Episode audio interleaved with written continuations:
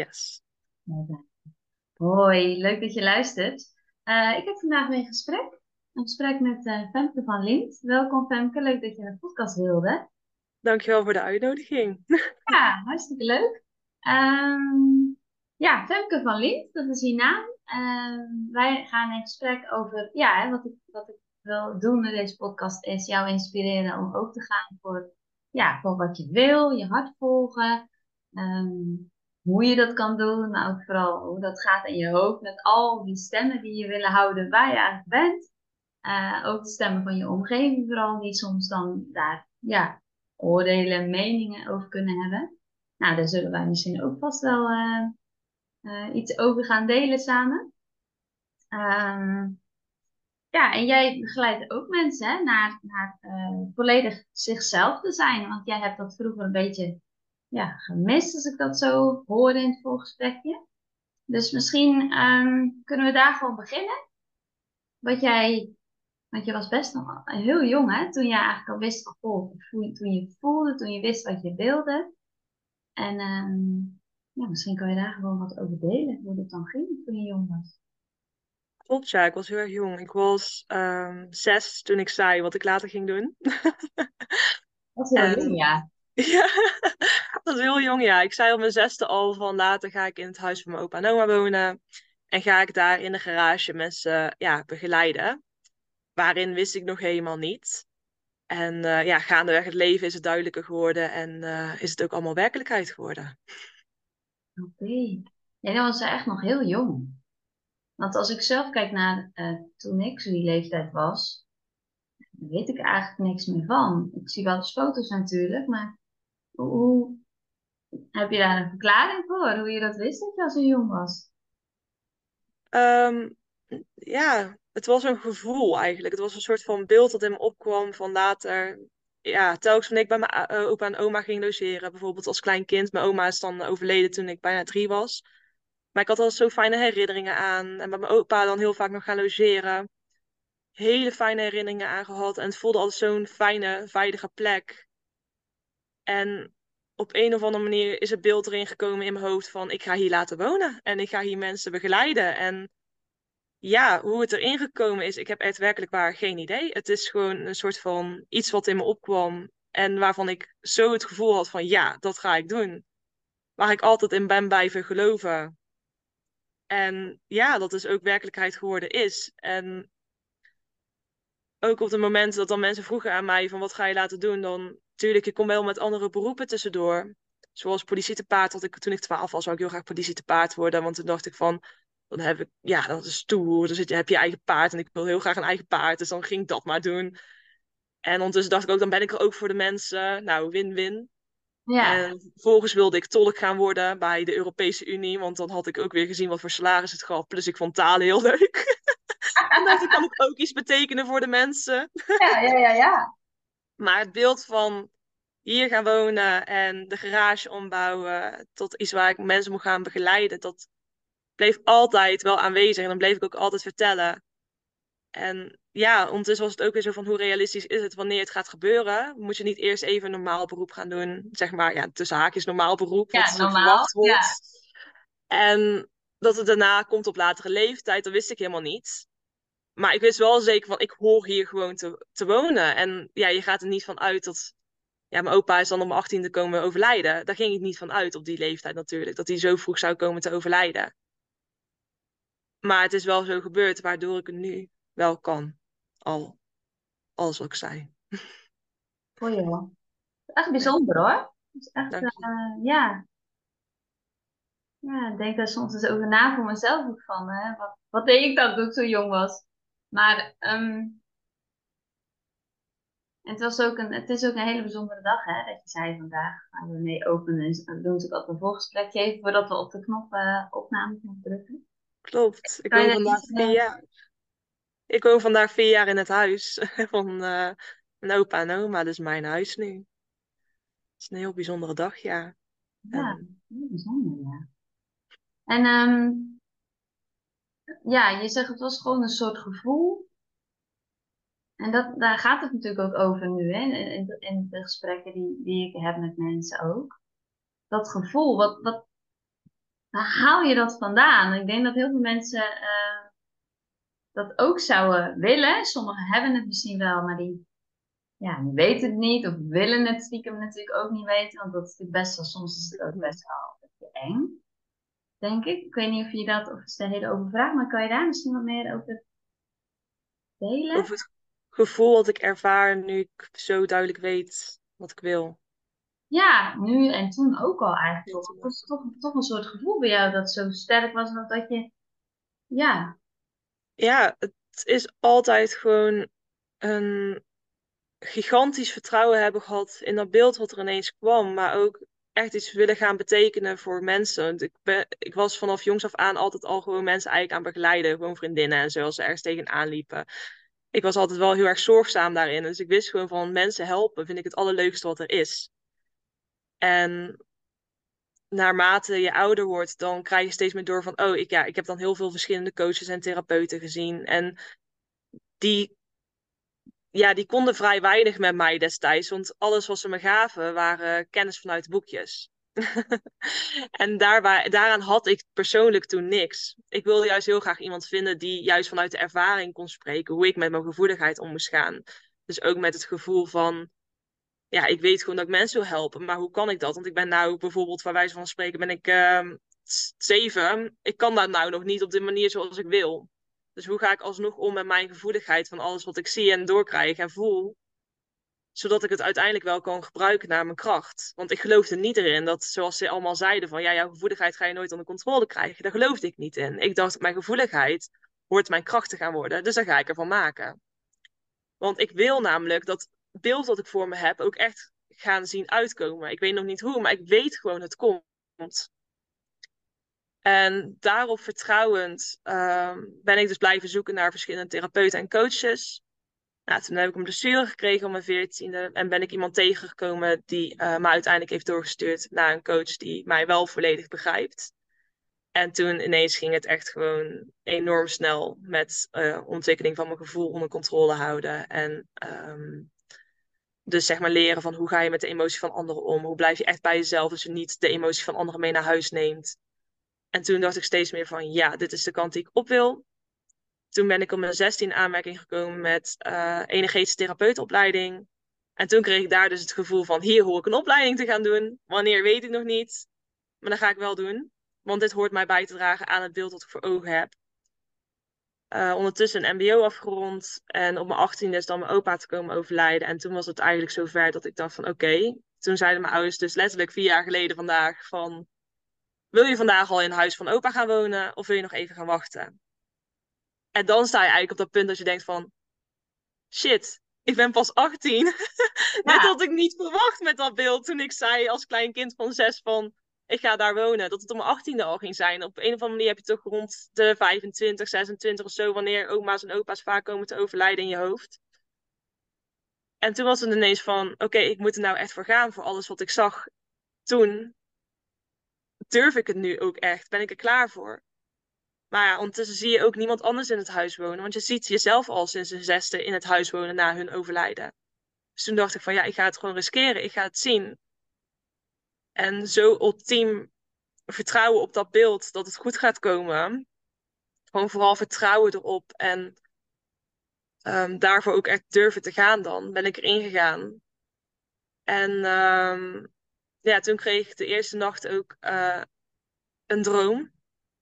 Waarin uh, ik zei altijd de achterdeur hier gaat dicht zijn als ik er woon. Want anders komt de hele buurt achterom. En daar heb ik geen zin in als ik op mijn joggingbroek op de bank zit. Heel herkenbaar. ik, ik woon in een dorp, dus iedereen komt gewoon achterom. En ik dacht, dat gaat mij niet gebeuren als ik daar woon. Ik wil gewoon in mijn joggingbroek op de bank kunnen zitten. Ja, heerlijk. Ja, snap ik. En, en toen had ik een droom. En uh, het was een lucide droom, dus ik wist dat ik droomde. En opa kwam langs het raam gelopen voor. En die liep naar de voordeur. Nou, ik deed de deur open. Ik dacht, wat gebeurt hier? En um, ik had toen ook nog alle meubels van opa. Ik woonde eigenlijk praktisch gezien in een museum, want hij was net een maand uh, of twee overleden toen ik hierin ging. Ja, een maand. En um, hij ging zitten in zijn stoel waar hij altijd zat. En hij zei van, uh, ja, hier hoor jij, hier word jij gelukkig. En ik ga je ondertussen wel flink pesten soms, maar het is wel jouw plekje nu. En toen ben ik wakker geworden en toen dacht ik, ja, het komt ook gewoon allemaal goed. En het is ook echt goed gekomen. Dus uh, ja, echt gewoon gaan staan voor het gevoel wat je voelt. Ja. En het beeld wat je ziet. En ik denk daarin dat je altijd een bepaald gevoel wel kan onderscheiden of je erheen moet of niet. En hoe ik wist dat dit beeld echt ging uitkomen, was gewoon van hoe meer ik ontwikkelde in het leven, hoe duidelijker het werd wat ik ging doen. En nog steeds is het duidelijker aan het worden, want ik heb nog steeds niet volledig.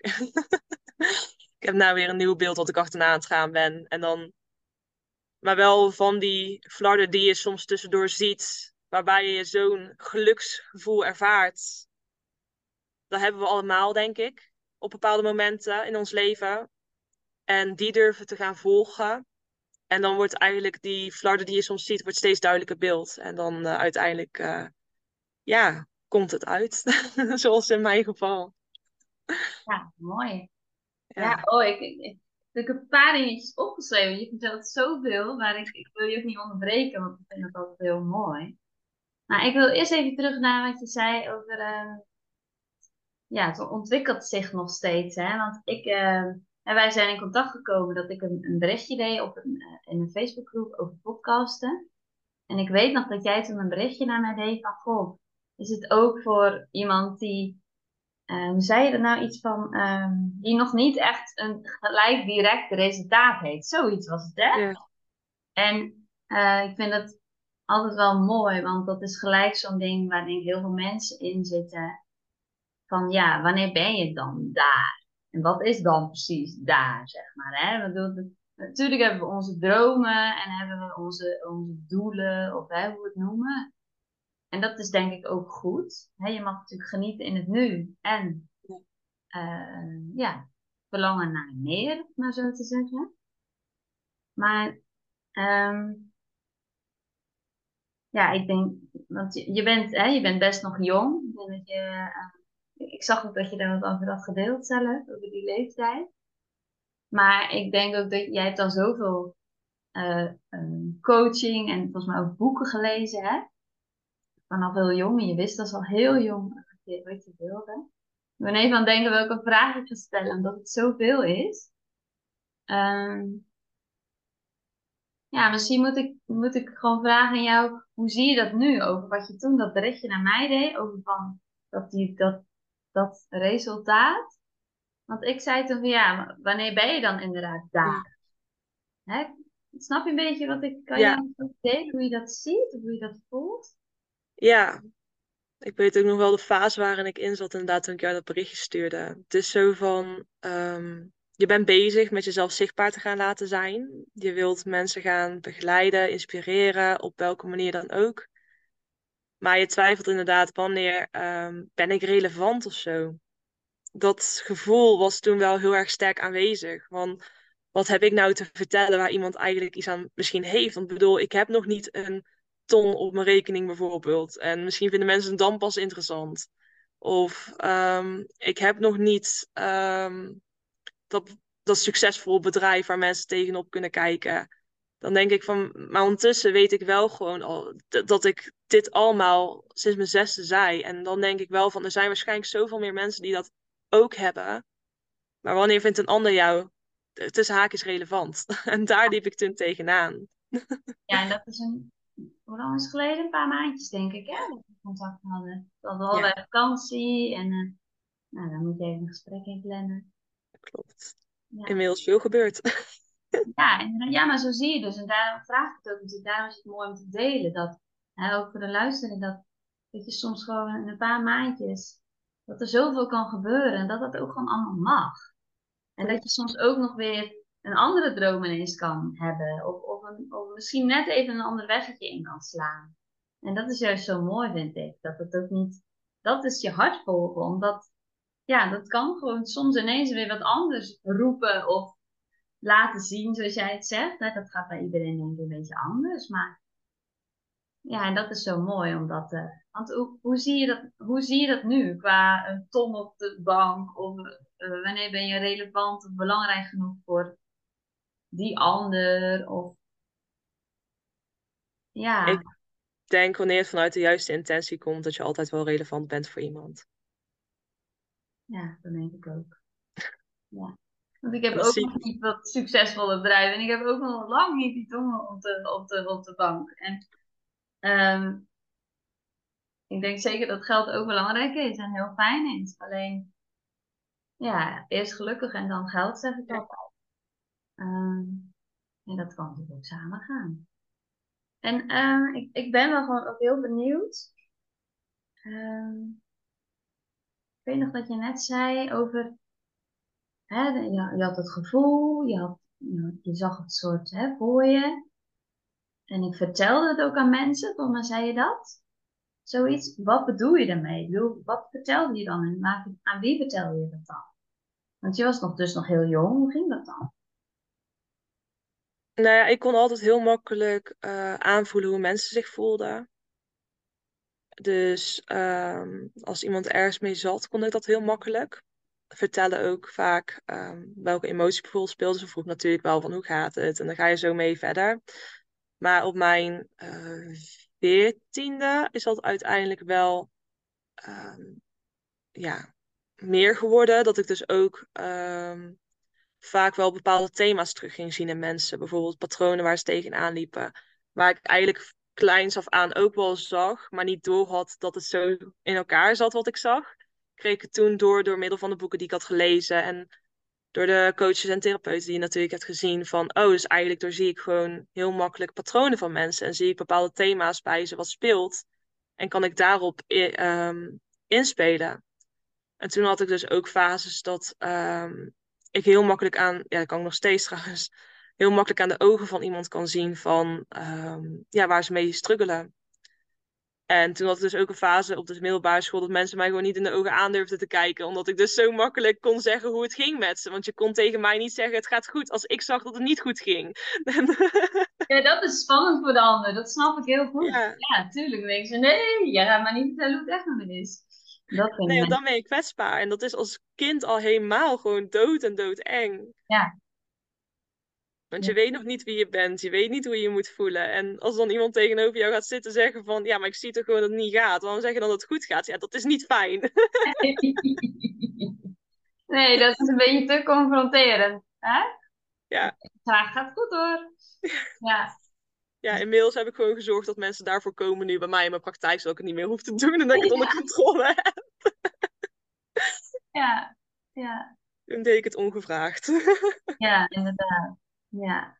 En, en dat, dat vertellen hè, over jou, ehm, wat je zag toen je jong was, wat, wat nu dus werkelijkheid is geworden.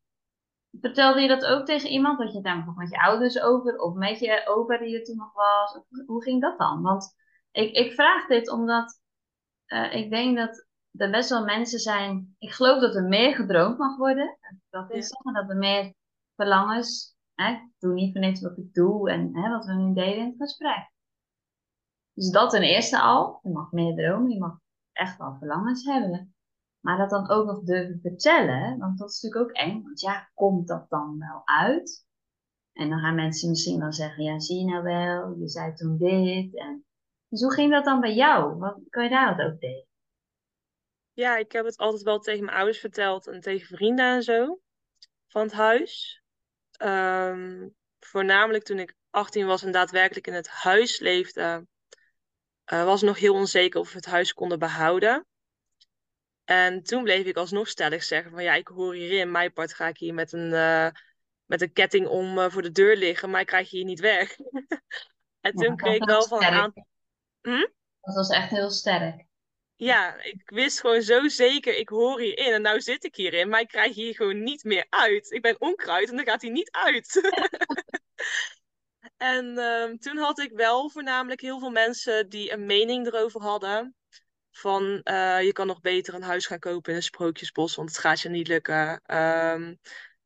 Je bent 19, ook met financieel natuurlijk, hè, want ik had helemaal geen spaargeld. Ik was helemaal niet op voorbereid. En toen kreeg ik te horen van iemand, je bent 19, toen destijds, van is het wel zo handig dat je daar woont, kan je niet gewoon de huur opzeggen. Ehm, mensen die een bod deden bij mijn ouders op het huis, omdat ze eigenlijk niet dachten dat ik hier echt in kon blijven wonen. En ehm, ja, toen merkte ik wel dat ik dacht van, oké, dus die weten allemaal zo stellig dat ik hier nu, dat ik dit al sinds kleins af aan zeg, want dat zeg ik ook gewoon tegen deze mensen. En alsnog geloof je er niet in, terwijl ik er letterlijk al in zit, dat het me nou, wanneer het onzeker is, alsnog gaat lukken. En toen bleef ik dus altijd koppig zeggen van, ja, heel leuk dat jullie er allemaal niet in geloven, maar ik weet het gewoon wat ik hier hoor te doen. En ik heb het nu letterlijk, ik hoef alleen nog maar die garage om te bouwen en het is uitgekomen. En op dat moment dacht ik wel van, oké, ik, ik ga tegen minder mensen zeggen, omdat er zoveel meningen overheen kwamen, omdat het dus onzeker was.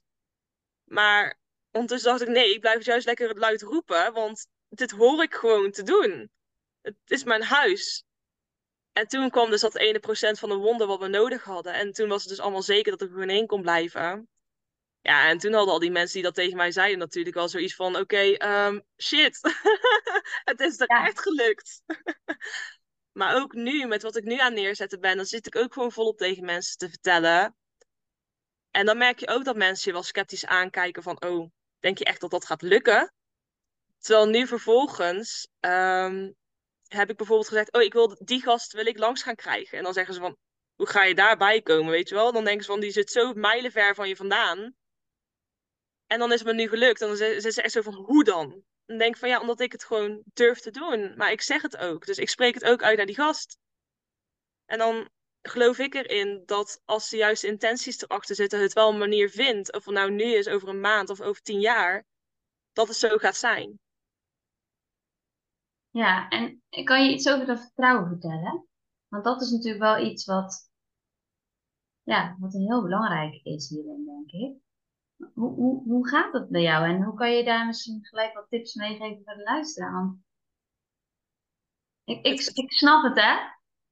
Maar de luisteraar denkt waarschijnlijk van, ja, maar ja, hoe dan, Femke? Dat, dat, hoe dan? Je ziet ons niet, maar dat is zo'n ja, het komt ook in elk gesprek terug, merk ik. Maar dat is natuurlijk logisch, want dat, dat is wat mensen doen. Ja, het gaat je niet lukken. En hoe ga je dat dan doen met geld? Misschien moeten we het daar nog even we hebben zo meteen. Maar hoe dan? Hoe, hoe is dat vertrouwen zo sterk dat jij en het durft te zeggen tegen andere mensen? Ik denk dat dat het belangrijkste is. Ja. Wat, wat? Omdat ik er zo gelukkig van word als ik het doe. En ik denk, als jij je geluk achterna gaat, dan kan het niet anders dan fout. Of ja, dan goed gaan. Het kan niet fout gaan. Want het is um, zoveel mogelijk fouten maken, maar alsnog komt het uiteindelijk helemaal goed. Want ik denk namelijk, als je maar fouten blijft maken en je blijft vertrouwen alsnog in dat beeld, dan kan het uiteindelijk niet anders gaan dan goed komen. En, en wat bedoel je met fouten maken dan hierin? Kan je eens iets noemen? Um, bijvoorbeeld uh, fouten maken. Ja, fouten bestaan niet echt eigenlijk. Nee, dat snap ik wel, maar na, ja. fouten de zaak zijn, dat is natuurlijk wel op zich. Ja, ja gewoon een aantal keer. Uh, je kan je heel snel tegen laten uh, houden door bepaalde omstandigheden. Bijvoorbeeld geld of door situaties waar je in terecht komt. Dat je denkt, nou, dit is het toch niet helemaal. Maar ondertussen, um, juist door die situaties ervan te leren en te kijken welke les kan ik eruit halen en hoe ga ik ermee verder, merk ik juist van, oh, dan blijf ik alleen maar meer gemotiveerd om alsnog voor dat doel te gaan wat ik voor ogen heb. En denk ik ook gaandeweg, hoe meer ik um, nou ja, val, hoe meer ik ervan kan leren, hoe erger sterker ik op kan staan, hoe mooier het eigenlijk het resultaat gaat zijn. Want je weet niet wanneer het resultaat komt. Het kan om de hoek liggen. En dan stop je voor je, voor je de hoek om bent. Terwijl je er één seconde vandaan bent. Dan denk ik, nee, ik wil kijken of het me ook gewoon gaat lukken. Want ik weet gewoon waar ik achterna ga. Dat maakt mij zo gelukkig als ik er al aan denk. Dat vertrouwen erin. Dat ik denk van, ik weet niet wanneer ik de hoek omga, maar ik weet wel dat die hoek er is. Dus ik wil die hoek vinden. En ondertussen vertrouwen dat die hoek ook echt er is waar ik omheen ga lopen. En dat daar het doel is waar ik heen wil gaan. Ja, ja mooi. En, en um, nou ja, jij was 18 toen inderdaad je opa overleed. Toen zei je ouders of je moeder zei van, hé, hey, jij wou in dat huis. Dus daar, was wel, daar is wel iets ontstaan tussen jou en je ouders ook, dat hun het wel geloofden. Hoe ging dat dan? Want... Het was ook praktisch gezien. het huis stond... het hebben? Of, uh... nee, dat snap je. Um, ja, ook wel. Ik wilde het heel graag het huis uit, voornamelijk omdat ehm, ja, het band met mijn ouders was op dat moment gewoon niet zo handig. Omdat ik zo gevoelig was. Ja, ik, ik had gewoon echt tijd voor mezelf nodig. En ik wist gewoon, ehm, ik, ik word ouder, ik ben volwassen, ik wil gewoon een studentenkamer bijvoorbeeld als ik naar op zoek. Uiteindelijk kom je in zo'n periode altijd als kind, denk ik. En dan ehm, ben je gewoon op zoek naar een eigen plek. Dus dat was in die fase eigenlijk dat het gebeurde. En uh, ondertussen uh, was het dus ook praktisch gezien gewoon heel handig, omdat het huis al uh, sinds mijn opa in het hospice lag leeg stond. Dus je kan er eigenlijk anti-kraak in tot de tijd dat het eventueel verkocht zou moeten worden of niet. En met die insteek ging ik dus ook in, maar ik wist gewoon, ik blijf hier gewoon in zitten, want het gaat gewoon goed komen. En ehm, hun zeiden, weet je, dan kan je ook wel proberen of het ook gewoon iets is voor je om alvast op jezelf te wonen. Ja. Dus eigenlijk was het meer ook een kans van zelfstandig uh, te gaan ontdekken of het lukte. Plus in de wijk waar ik zit, iedereen kent mij letterlijk vanaf mijn geboorte af aan. En mijn vader vanaf zijn geboorte af aan. Dus ik zit kei veilig hier. Ja. En daar is het dus ook eigenlijk een soort van veilige speeltuin waarin mijn ouders me loslieten. Want ze wisten gewoon als we nou weglopen, dan zijn er zat mensen die haar kennen, die haar kunnen opvangen als ze niet gaat. Ja, oké. Dus anders had je waarschijnlijk op kamers gegaan. Ja. En het was ergens wel minder veilig geweest. In de zin van, hè, wat is veilig? Maar dan zit je misschien wel in een stad. Ja. Uh, uh, Met heel veel mensen, heel veel prikkels. En daar was ik ook niet zo van. Ja, ja. nee, dat snap ik inderdaad. Maar je woont in een dorpje dan? Ja, gewoon in een klein dorpje waar iedereen elkaar kent. Ja, ja dus, ehm, en je opa die wist dus ook van, van, van dit verhaal en dat, dat jij ook in het huis wilde. Dat was allemaal besproken dan, neem ik aan. Ja, maar die kwam er wel pas op zijn um, paar laatste dagen achter dat ik het ook echt meende. Oké.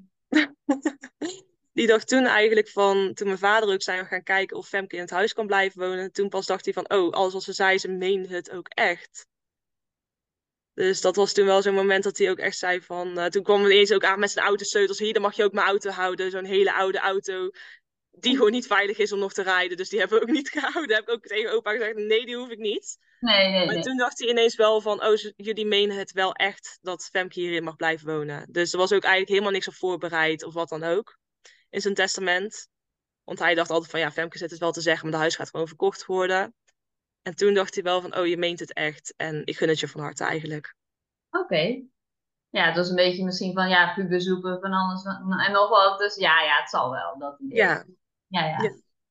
En, en kan je iets delen? Want ik weet zeker dat de luisteraar naar denkt, ja, maar financieel dan, wat je zelf al zei. Hoe, hoe is dat gegaan dan? Want hè, wat je daarover kan en wil delen. Want ja, dat is toch vaak wat meespeelt in mensen hun dromen volgen en dergelijke. Van, ja, maar dan heb ik geen geld als mijn baan opzeg. Dan heb ik geen... Ja. Hè, al die dingen.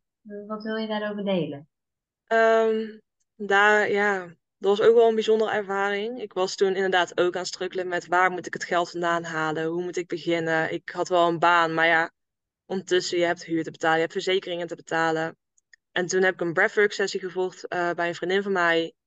En toen kwam eigenlijk tijdens die uh, sessie ineens dat ik dacht van, ik heb gewoon nog een bedrag wat ik kan gaan gebruiken van een cadeautje eigenlijk van opa en oma.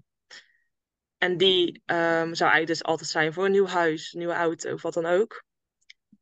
En toen dacht ik, nee, want ik weet gewoon zeker dat dit um, is wat ik wil gaan doen met mijn leven. Dus eigenlijk kan ik het beter investeren in zelfkennis, in persoonlijke ontwikkeling, in te gaan compenseren met minder gaan werken. Um, dus die ben ik toen gaan gebruiken. Wel heel zachtjes. Dus ik ben daar ook wel heel um, ja, wel oplettend geweest met waaraan spendeer je het. Dus echt wel investeren in jezelf. En niet bijvoorbeeld voor een festival of wat dan ook. Dus daarin ben ik wel heel realistisch geweest. Het was echt voor mijn bedrijf, voor mijn dromen. Ja. En uh, ondertussen denk ik nu, uh, ik heb dan nu momenteel ook niet uh, het financiële gebeuren zeg maar in orde hoor, jongens. Dus als je dit luistert, ik zit nu in zo'n fase dat ik dus risico heb genomen met werk, dat ik precies mijn vaste lasten verdien. Maar ondertussen ik merk gewoon op de momenten dat ik bezig ben met wat ik zo, waar, waar ik zo'n geluk bij voel, dat op een of andere manier geld telkens wel op mijn pad komt. Dat het wel geregeld wordt. Dat er ineens iets komt waardoor ik het toch kan betalen. Ineens een BTW teruggraven of zo. Of ineens um, een toch maar extra iets van salaris omdat ik een paar avonturen heb gewerkt. Of het komt in elk geval telkens gewoon goed. En dan denk ik, ja, zolang dat nog is, dan ga ik er gewoon mee door. En ook als het niet gaat, dan vind ik ook wel een manier om mee door te gaan. Want ik word hier gelukkig van. En het vindt een manier om te komen op een of andere manier. Niet zweverig bedoeld, want ik heb echt geen idee hoe het, hoe het komt soms. Maar daarin heb ik ook gewoon het vertrouwen dat het goed komt. En ik denk als jij zoveel doet waarvan jij zo'n geluk ervaart, um, dan komt daarin geld automatisch ook terug, omdat um, je doet waar je gelukkig van wordt en mensen zien dat. En als je daarin mensen ook inspireert, mensen kan begeleiden en ze er zelf ook iets aan hebben, dan investeren ze er zelf ook heel graag aan. Ja, ja dus, dus even in het kort. Je had, je had of hebt een potje, zeg maar. Soort, ja. Um, waar je overzichtig mee was ook. Hè? Want je hebt dus keuzes gemaakt. Ik denk dat dat een mooie is om even te, te benadrukken. Hè? Want er zijn natuurlijk veel ja, jongeren ook natuurlijk die... Ja. Je hebt neefjes van jouw leeftijd. Dus die, die, die, die spenden het uh, aan festivals, zover ik het allemaal weet. Maar die, uh, ja, dat, dat, ja, je bent zo uh, 100, 200 euro kwijt voor zoiets. Tegenwoordig volgens mij. Um, ja, jij hebt dus gewoon gekozen voor, voor je droom. En dat is ja. inderdaad, hè, als je luistert, dat is altijd een keuze die je, die je kan maken. Ja. En dus dat, uh, nou ja, iets achter de hand, hè. Heb je dat nog steeds achter de hand of is dat weg? Het begint steeds minder te worden. Maar ja. het is wel uh, dat ik ook nou besloten heb zelf om het niet meer te gebruiken. Oké. Okay. Ja. Dus en, en, en een heel groot stuk dus vertrouwen. Hè? Waar, waar we steeds op terugkomen bij, bij je. Toch, toch gewoon vertrouwen en, en dat hart en dat geluk en die blijdschap achterna. Dat is gewoon zo, uh, ja, is ook gewoon heel belangrijk als je luistert om dat te doen. En ik, ik weet echt hoe moeilijk dat is. Um, maar ik, ja, ik geloof ook in dat dat, uh, dat, dat het is. Um, ja, heel mooi uh, wat je allemaal doet. Want hoe, er, ja, hoe ervaarde jij het dan, zeg maar, met die struggle ervan? Ben ik wel benieuwd. Geld. Ja. Soms kan het wel een struggle zijn geweest, zeg maar, in een bepaalde fase. Ja, dat is steeds, steeds uh, zeker een struggle voor mij geweest. En nog af en toe. Um, ik heb bijvoorbeeld een aantal keer, uh, ik ben echt iemand die de zon de zon achterna wil, zeg maar. Dus, dus gisteren was zo'n regendag. Ja, dan zou ik liefst emigreren. Um, dat is ook mijn droom. Eh, om in de zomer, ik, ik, wil niet emigreren, maar de zomer het liefst gewoon in Nederland zijn. Maar als het slecht weer is, als de winter komt, uh, dan het liefst uh, weg kunnen. Al is het dan voor een maand of zo, voor een paar weken. dat heb ik ook een tijdje gedaan. Dus ik heb een paar keer, een paar maanden ben ik weg geweest. Dan had ik mijn bedrijf online. Dan had ik, toen had ik ook wel een potje achter de hand. Nou ja, dat is een potje waar je gewoon zelf voor kan sparen. Ik ben redelijk goed met geld, uh, geld omgaan. Dus ook inderdaad keuzes maken, soms zuinig zijn en dergelijke. maar um, ja, hetzelfde een beetje als jij qua het bedrijf dat dan niet hè, lukt, tussen haakjes. Mm. Dan nam ik gewoon weer een baan als ik terugkwam. Ja omdat ik toch dat leven wilde, dus af en toe weg wilde. Dus dan heb ik het er gewoon voor over om als mijn bedrijf nog niet helemaal genoeg geld opbrengt, um, dan toch weg kunnen in de winter. En dan terugkomen en dan um, ja, toch die baan dan meenemen. En er is altijd werk. Ja, zeker. Daar geloof ik ook in. Um, dan was het misschien niet altijd werk wat ik precies dan op dat moment wilde. Maar wel zo dat ik wel met plezier naar werk ga. Dat is wel altijd een ding geweest voor mij. Um, dus, dus daar heb ik keuze in gemaakt. En ik heb ook een, een paar jaar geleden heb ik ook, uh, dus nu heb ik dat nog nooit echt verteld in de podcast. Dus dan heb je gelijk de primeur. Uh, ik heb ook geleend. Ik heb geld geleend bij, um, bij vriendinnen. Om een coach in de hand te nemen. En dat is een beetje misgegaan in de zin dat dat niet echt heeft gewerkt. Ja, en dat moest ik natuurlijk terugbetalen aan, aan die mensen. En toen heb ik ook gewoon keuzes gemaakt om iets meer te gaan werken, maar ook gewoon alle abonnementen die ik niet echt nodig had af te zeggen. En ik weet dat iemand tegen mij toen een keer zei van, um, heb je die Netflix-serie al gezien? Toen zei ik, ik heb geen Netflix. Heb je geen Netflix? Maar dat is toch, want die wist een beetje van mijn situatie. Ja, maar dat is toch maar zoveel per maand. Ik zeg ja, maar alle beetjes Die tellen op bij elkaar. Al is het, wat is het, 8 euro toen of zo per maand? Nou, 8 keer 12. Al die beetjes bij elkaar. Ja, dat is dan niet belangrijk. Ik vermaak me wel op een andere manier, wat waarschijnlijk nog gezonder is ook. Eh, dus, dus daar heb ik ook zeker eh mijn keuzes in gemaakt. Ja, het is prioriteiten stellen. Voor waar je het aan wil spenderen. Ja, en, en ehm, ja, dus dat is een beetje wat ik nu erover zo kan vertellen. Maar ik geloof echt altijd dat er dan ook weer een, een, een- en keuzes en vertrouwen houden en, en toch gewoon alsnog je hart achterna blijven gaan. En soms duurt het misschien soms wat langer dan dat je zou willen, tuurlijk. Er zit ook best wel eens frustratie op, maar ja, ik geloof ook echt dat het dan weer komt zoals het moet komen. En dat dan nu ook weer de podcast, dat, daar vind ik zoveel blijdschap in om dat te doen. En ehm, ja, inspireer ik dan maar één iemand, hè, we hebben het over gehad, al inspireer ik dan maar één iemand met dit gesprek, om, om eventjes die liefdevolle schop onder je kont te geven, of, of wat je er ook in hoort. Ja, daar ga ik van aan. Ja.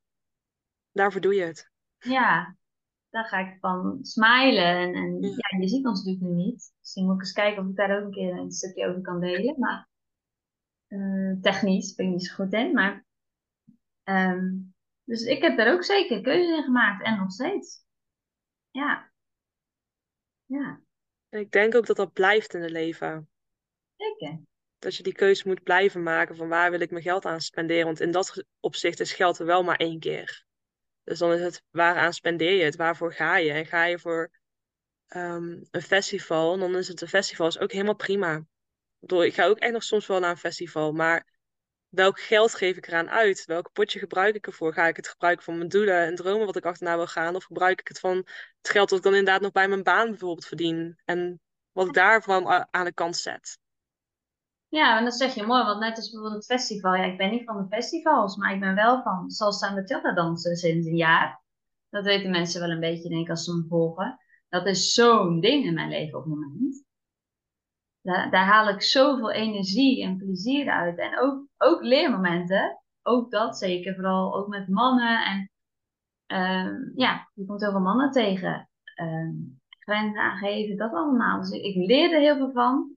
Eh, ik ontmoet eh, hele leuke ook. eh, ik heb een, nieuwe vriendin bij, die ik op het bijdansen heb ontmoet. Wij zijn zo close geworden, dat allemaal. Maar ook over de keuzes daarin. Ja, ik wilde dansschoenen. Dat kon eigenlijk niet. Die heb ik gekregen via iemand. Gewoon, dat is dus op mijn pad gekomen. En, maar ook, ik woon op een heerlijke plek, maar qua dansen niet. Dus ik moet heel veel rijden. Dus ik betaal heel veel benzine. Nou ja, dat is allemaal geld, maar dat heb ik er nu voor over, omdat het zo'n ding is in mijn leven. Dus dat is ook weer een keuze die ik maak. Ja. Dan moet ik of meer werken, of inderdaad eh, zuiniger mijn boodschappen doen, of mijn Netflix weer opzeggen. Heb ik op het moment wel bijvoorbeeld. Maar dat zijn allemaal keuzes die, die ik kan maken elke maand weer. Dus ja, er is echt gewoon altijd een keuze. En, en ja, dan moet je dealen met hoe dat dan, ja, waar dat af, de afweging. Dus dat is wel eh, zeker ook eh, iets belangrijks wat we mee kunnen geven, denk ik. hierin. Ja, ben ik echt helemaal mee eens, ja. Heel mooi, heel mooi ook uitgelegd. ja. Dankjewel. Ja, het is, ben ik dan denken wat we nog kunnen, kunnen vertellen. Of misschien zeg je, ik wil nog iets delen hierover. Ehm, Het is vooral van, ehm, als je zo gelukkig van iets wordt, dan denk ik uiteindelijk ook inderdaad dat geld, je vindt een manier om het te investeren. Je, vindt, je gaat inderdaad misschien die extra baan nemen. Of je gaat iets verkopen. Of weet ik veel wat je allemaal voor opties kan krijgen voor geld te krijgen. Maar als je zoiets zo graag wilt, dan vind je wel een manier om het te krijgen, denk ik. En dan kan het of tien jaar duren, of twintig jaar duren, of een maand. Het vindt wel een weg. ja, Zolang je dan maar zo graag wilt bereiken, dan denk ik wel dat je een manier ook gaat zelf ontdekken hoe je het gaat doen. ja, en ik denk dat het dan inderdaad heel belangrijk is om dat gevoel ook te, te Ja, Misschien kunnen we daar nog iets over delen. Ook van, ja, hoe kunnen mensen misschien meer voelen? Is dat een idee om daar nog eens, want dat, ik denk dat dat vooral een punt is op het moment natuurlijk ook wel extra met alle social media. Um, je hoort me zuchten.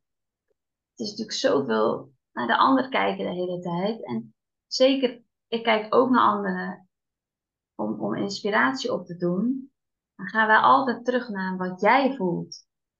Hoe, zit, hoe, zie jij dat? Hoe, kan jij daar nog wat over delen misschien? Ja, bij social media inderdaad. Ik betrapte me de eerste periode toen met ondernemerschap op dat ik naar bepaalde mensen ging kijken. En ik dacht van, oh, maar je hebt het allemaal al voor elkaar. En het lijkt in zo'n korte periode gebeurd te zijn. En dan dacht ik, oh, die zijn pas een jaar of twee bezig. En dan vervolgens was het ineens de achtste verjaardag van hun bedrijf. En dan denk ik, oh, je hebt ook gewoon een weg afgelegd. Waarschijnlijk zoals ik nu aan het doen ben. En dan denk ik, dus eigenlijk hoef ik mezelf helemaal niet te vergelijken. Want het is gewoon mijn weg. En jij hebt jouw weg gehad. Alleen je betrapt jezelf er toch soms nog op van even kijken hoe diegene, zeg maar, inderdaad inspiratie haalt. Maar ook gewoon als je denkt van, oh, diegene is pas net bezig. En dan zeg ik bijvoorbeeld in mijn eerste jaar um, fulltime ondernemerschap heb ik zoveel verdiend. Maar ondertussen zijn ze daarvoor bijvoorbeeld acht jaar parttime ondernemerschap gehad. En dan denk ik, met dat stukje wordt dan niet gezegd. En daarin merk ik wel dat ik daar nou voortaan rekening mee hou. Met iedereen heeft gewoon een weg. Iedereen heeft ongeveer waarschijnlijk wel dezelfde struggles in bepaalde periodes gekend. Met verschillende thema's. Dus en hun zijn er ook geraakt en hebben ook dat vertrouwen behouden in het doel wat ze hadden. Het gevoel wat ze volgden. En hun hebben ook een manier gevonden om daar nu te kunnen zeggen van ik heb zoveel behaald in de eerste jaar fulltime ondernemerschap. Dan denk ik van ondertussen zou ik dat nooit gaan zeggen. Maar ja, dat is mijn ding. Ehm, maar het is wel van dat ik denk van ja, hun hebben ook een weg afgelegd. En hun hebben ook ehm, dat allemaal gedaan. Misschien minder snel dan ik soms denk. En dat is helemaal prima. Ja. Want ja. laat het allemaal beter voorkomen op social media dan het soms gaat. Heel veel mensen wel, denk ik, ja. Ja, en um, ik weet dan niet hoe goed je mijn Instagram hebt bekeken, maar ik ben bijvoorbeeld dan op mijn Instagram een 365 dagen challenge begonnen. Omdat ik dus um, zo'n gevoel had dat ik een jaar inging waarin heel veel ging veranderen. Waarvoor ik echt dacht van nou ga ik gewoon al in voor mijn dromen. Omdat ik dus dat gevoel gewoon, ik wil gewoon gaan kijken wat nou als ik die stemmetjes in mijn hoofd niet de overmacht ga laten hebben. Als ik me gewoon stop met vergelijken met anderen. En gewoon vol durf te gaan voor het gevoel wat ik heb. En ondertussen de obstakels die onderweg komen, ga ik maar filmen en documenteren. En die ga ik dan delen op Instagram. En dan mogen mensen toevallig meekijken. Maar eigenlijk doe ik het delen voor puur voor mezelf. Om over een jaar terug te kunnen kijken van... Oh, die fase zat ik toen, een jaar geleden. En maar ondertussen ook om die openheid te gaan creëren van kijk, we hebben als ondernemer allemaal een bepaalde weg waar we tegenaan lopen. En um, daar mag over gepraat worden, want vaak horen we er pas achteraf. Ja. Ja, nee, heel mooi wat je zegt, want um, dat vergelijken, uh, of je dit nu luistert of dat je ondernemer wil worden of bent of whatever, het is in elk gebied van je leven heb je, heb je kan je jezelf vergelijken met mensen. En daar helpt social media natuurlijk niet aan. Dat is wel extra nu geworden natuurlijk de laatste jaren. Ehm, maar dat is, dat is gewoon iets, dat ondernemen wat jij zei, dat is ook zo herkenbaar voor mij. En soms nog, maar ik heb dat nu wel meer in de hand als, als toen ook inderdaad in het begin. Dat ik dacht, ja, dit is al zo ver. En wat jij al wilde, maar ook gewoon mensen die misschien daarvoor al andere bedrijven hebben gehad. Ja. Wat misschien nu wel gelukt hè, of niet gelukt tussen haakjes is. Of ze zijn failliet gegaan. Uh, ik weet nog dat ik iemand volgde die in Amerika heeft gewoond. En die zei, in Amerika is het gewoon goed als je een keer failliet gaat. Dan zijn ze trots op je. En hier, hier word je uh, nou ja, door de mangel gehaald, misschien niet. Maar wel, dan wordt het, zou het kunnen dat er op je neergekeken wordt. Maar hallo, dan heb je het wel gedurfd. Ja. Want dat is je dromen soms achterna gaan. En wat is dan weer falen, hè? Maar dat is zo'n ding. Die mensen die jij ziet, die nu misschien die ton op de bank hebben of meer, um, die hebben misschien wel al drie bedrijven hiervoor gehad waar ze in hebben geleerd hoe ondernemen werkt. Want ondernemen is zo'n. Als je jezelf wil tegenkomen, moet je gaan ondernemen. Maar ja, ik weet niet of je het daarmee eens bent, maar dat, dat is wel. Ja, dat is zo'n ja, dat kan je niet uitleggen aan iemand die niet onderneemt. Dat, dat, dat gaat niet, zeg maar. Nee. Mensen, zo ervaar ik dat. Dus, dus stop met jezelf vergelijken. En, en probeer gewoon te kijken naar, als je naar anderen kijkt, probeer inspiratie op te doen. Nou, ga altijd weer terug naar jou. Naar dat hart, naar je gevoel. Wat wil jij en waar word je blij van? Ik denk dat dat de goede is om altijd jezelf te blijven vragen. Want dat zie je aan jou van heel erg. Ook. Hè? Dat, je, dat je die blijdschap volgt. En altijd dat daarin toch dat vertrouwen hebt, hebt blijven vinden. Goede zin maken. En ook, wat ik persoonlijk ook merk, is hoe meer je het ook uit gaat spreken. Ja, je krijgt allebei de kanten natuurlijk. Je Ja. krijgt zowel mensen die er niet in geloven als de mensen die er wel in geloven. Maar de mensen die er wel in geloven in alles wat ik wil gaan neerzetten, die ehm, zijn ook meteen de belangrijkste personen in mijn leven. En dan denk ik, hun hebben het vertrouwen. En som- sommigen daarvan kennen me letterlijk al heel mijn leven. En sommigen zijn een aantal jaar geleden in mijn leven gekomen in een hele andere fase. Maar ze geloven er wel in wat ik ga neerzetten. Dus dan eigenlijk de mensen die de mening hebben van het gaat je niet lukken. Ja, hoe goed kennen ze je ook? Bijna niet vaak. Nee. Ze horen je wat roepen en denken gelijk. Of het is een spiegel voor hun, hè, want ze willen zelf ook iets, maar durven ze niet te vertellen, want ze zijn bang dat het niet lukt. En dat is logisch, want zo werkt dat in je hoofd. Maar ja, dat is wel het ding. Misschien kunnen we daar nog even iets over delen. Ehm, over die stemmetjes in je hoofd. Want jij noemde in het begin al van ja, ik heb allerlei beroepen ook wel. Uh, politie baan noem je volgens mij en tolk. Uh, want je keek toen ook van, wat kan ik daarmee verdienen? Zei. Dat, ook, ook is dat allemaal, dat is ook gewoon helemaal logisch. Want de rekeningen moeten betaald worden. Echt, dat weten wij ook. Maar hoe is dat toch dan? Waarom ben je dat dan toch niet gaan doen? Of is, ben je mee begonnen en ben je gestopt? Maar hoe is dat gegaan met de stemmetjes in je hoofd? En heb je dan toch weer, ja, toch gekozen voor wat je nu dus doet en aan het doen bent? Um, ik ben begonnen met een op opleiding tot gespecialiseerd pedagogisch medewerker. Heel simpel gezegd, gewoon kinderopvangmedewerker. En um, dat deed ik toen omdat iedereen zei, Femke, je bent heel goed met kinderen. En toen dacht ik, nou dan ga ik daarmee eerst mijn mbo afhalen. Daarna ga ik hbo doen, want ik moest een regulier papiertje doen voor de studie waar ik momenteel op zit. En ik dacht dan, nou, de mbo-papiertje ga ik waarschijnlijk nooit iets mee doen, maar ik vind het wel leuk om over kinderen te leren. Nou heb ik er superveel aan, dus ik zie nou achteraf de les ervan, dat ik denk van, nou Femke, zo goed dat je naar de meningen van anderen op dat moment hebt geluisterd en dat papiertje hebt gehaald voor kinderopvang. Want nu, ja, je hebt de kennis over kinderontwikkeling. Ik werk superveel met kinderen nu.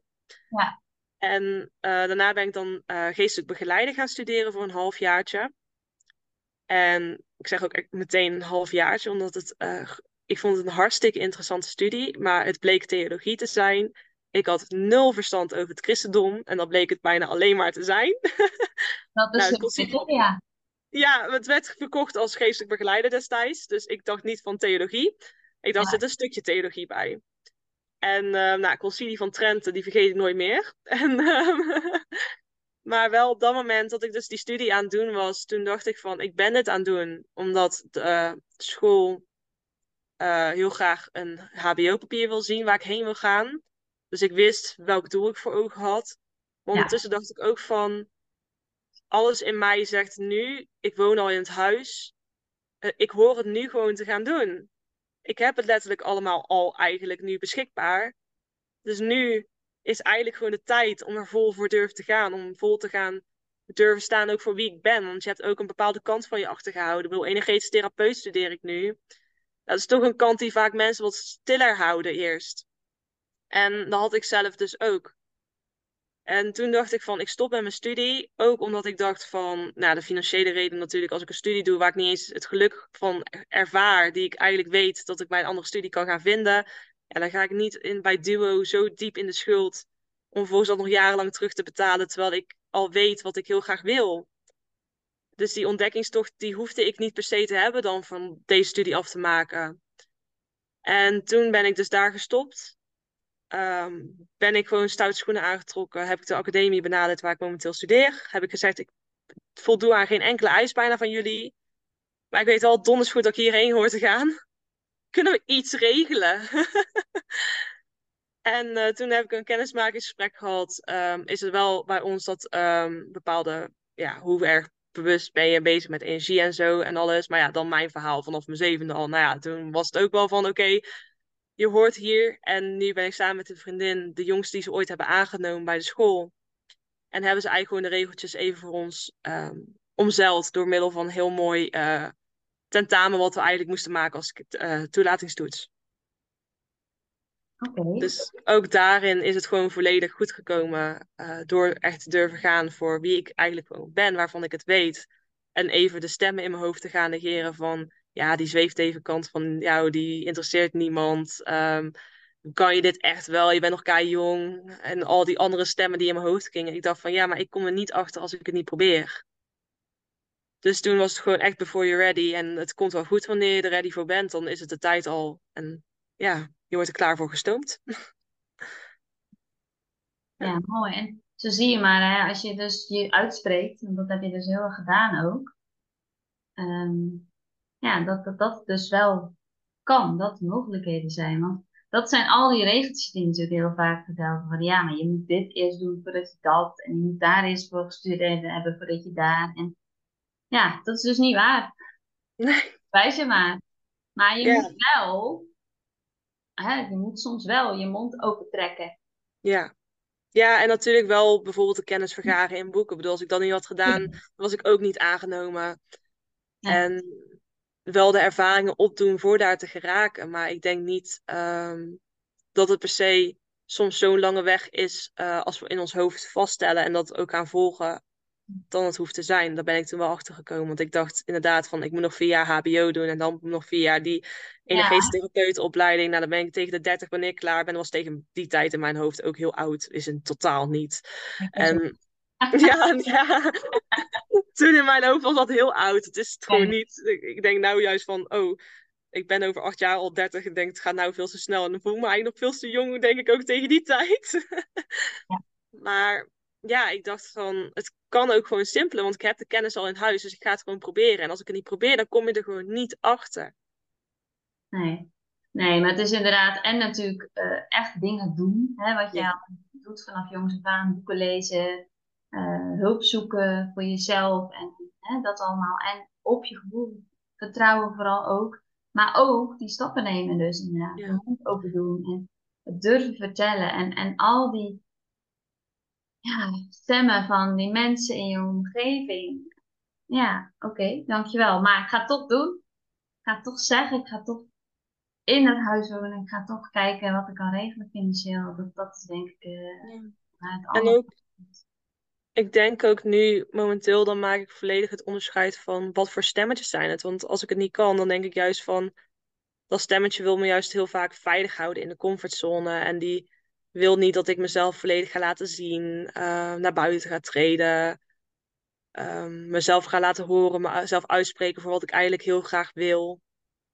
Dus die gaat zeggen, je kan het niet. Die gaat zeggen van, uh, ja, heel leuk, maar je hebt nou uh, totale onzin volgepraat. Um, die gaat zeggen van, niemand zit hierop te wachten. Die gaat het allemaal zeggen. Dat gebeurt ook gewoon terwijl je eigenlijk bezig bent vaak. Ja. Maar daarvan bewust zijn van, ja, maar wat als er één iemand wel iets aan heeft? Ja, maar wat als ik er zelf een bepaalde groei bijvoorbeeld ook uithaal? Wat als het wel gewoon precies gaat zijn zoals ik denk? Ja, dan kan je het niet ondervinden tot je het hebt gedaan. Ja, ja dat leg je heel mooi uit inderdaad. Daar komt het wel allemaal op neer, hè, qua, ja, wat we net al zeiden allemaal. Ja, nee, maar dat, dat is, ja, het is het gewoon. Ja, ik kan er niet zoveel meer over zeggen. Het is gewoon. Uh... Het, het is niet gewoon, het is echt lastig. Ja, het is echt lastig, ja. Het is echt niet makkelijk, dat zeggen we niet, maar het is wel mogelijk. en het wordt wel gemakkelijker naarmate je er uh, meer bewust van wordt van welke stemmen je allemaal hebt en waar ze vandaan komen. En wat ze eigenlijk voor onzekerheden in jou triggeren. En hoe je daarmee om kan gaan. Dus ook gewoon eigenlijk bewust zijn van volledig jezelf. En ook accepteren dat je niet perfect bent, dat je fouten kan maken, dat je mag falen, dat je voor je gevoel mag falen. Ehm, dat het allemaal niet volgens het lijntje hoeft te gaan die jij in je hoofd hebt. Het vindt wel een weg, zolang je maar een beetje een eindpunt, ook al is er maar een flarder ervan, in je hoofd hebt, dan wordt het vanzelf duidelijker. Maar dan durf wel te lopen op die weg. Van het geluk wat je ervaart als je eraan denkt. Ja, mooi. En dan neem je de stemmetjes in voor lief. Ja, die zijn er. En die, inderdaad, die zijn echt goed, want we willen je beschermen. Hè? Die, ik zeg altijd, die, die beschermen je ook voor als je ineens die weg oversteekt. Je hebt ja. gekeken. Daar is het. nou, daar is het goed voor. Maar ja, ze zijn niet goed voor als je nee. uh, uiteindelijk stappen wil nemen. En vergeet ook niet hè, dat ehm, in je opvoeding heb je ook gewoon, tenminste ik heel vaak gehoord, doe maar normaal. Vooral als meisje zijn worden we natuurlijk opgevoed met lief zijn, rustig aan, doe maar normaal, niet zo op de bocht, en dat allemaal. En dat zijn we nu wel aan het doen. We laten ons zien, je laat je 365 dagen elke keer weer zien, je wat je deelt, daar ben je heel open in. Ik heb een paar filmpjes gezien inderdaad, niet alles, maar wel even gekeken inderdaad. Maar dat is wel open en bloot. Daar gaan heel veel mensen wat van vinden. En daar mag je gewoon scheid aan hebben, zeg ik altijd. Het is jouw leven en, en ja, dat... Uh... Beschrijf je eigen script. ja, ja, inderdaad. En um, wil jij nog iets delen? Want ik denk dat we een beetje aan het einde eh, komen. Of hebben we een beetje alles besproken, zodat we voorbereid hadden. Maar... Ja, ik denk dat ik vooral ehm, ja, durf uh, het te proberen in elk geval. Ga kijken wat er gebeurt als je het probeert. En gewoon denkt van, wat nou als ik blijf proberen? En dan vind je wel een oplossing. Want ook daarin, die vervelende stemmetjes soms in je hoofd, zorgt er wel voor dat je het weer concreter krijgt in je hoofd, de positieve stemmen. Dus dat je het nog duidelijker krijgt, doordat je telkens ook gaat afvragen soms van, nou, wat als mensen hier niet op zitten te wachten? Oké, maar wat als wel? Dan krijg je toch concreter weer uitgelegd. En dus durf gewoon echt te proberen om ervoor te gaan. En kijk, wat is het ergste wat er kan gebeuren? Ja, je vindt wel een manier, denk ik. Ja, mooi. Ja, mooi. En um, wil je op laatst nog iets delen over wat jij doet, waar de mensen je kunnen vinden? Stel dat iemand luistert en denkt, hé, hey, die Femke, die wil ik wel eens even, die wil ik wel eens een, een gesprekje mee, of hè? Ik heb het heel simpel gehouden. Overal op social media heet ik gewoon Femke van Liemt. ja. Ook uh, op Spotify, op Facebook, op Instagram, op YouTube, TikTok, overal gewoon Femke van Liemt. En uh, het is heel simpel. Als je me wilt vinden. Ja, mooi. En ik zet natuurlijk ook altijd even de, in ieder geval je naam. En daar hebben we het altijd nog even over wat ik in de show notes zet. Dus dan kunnen ze je natuurlijk altijd uh, opzoeken. En uh, ja, ik denk dat we het af moeten sluiten met... Uh... Dankjewel voor het gesprek. Ah, jij ook, Femke. Super dat we het gesprek konden hebben. En, ja, ik zeg, ga zo door. Ga lekker, ga lekker die droom. Maar dat doe je al. Ik is er niet veel over te zeggen. Eh, we hopen dat we iemand hebben geïnspireerd. En misschien de liefdevolle schop onder de grond gaan gegeven. Bedankt, Danke. Dankjewel voor de uitnodiging.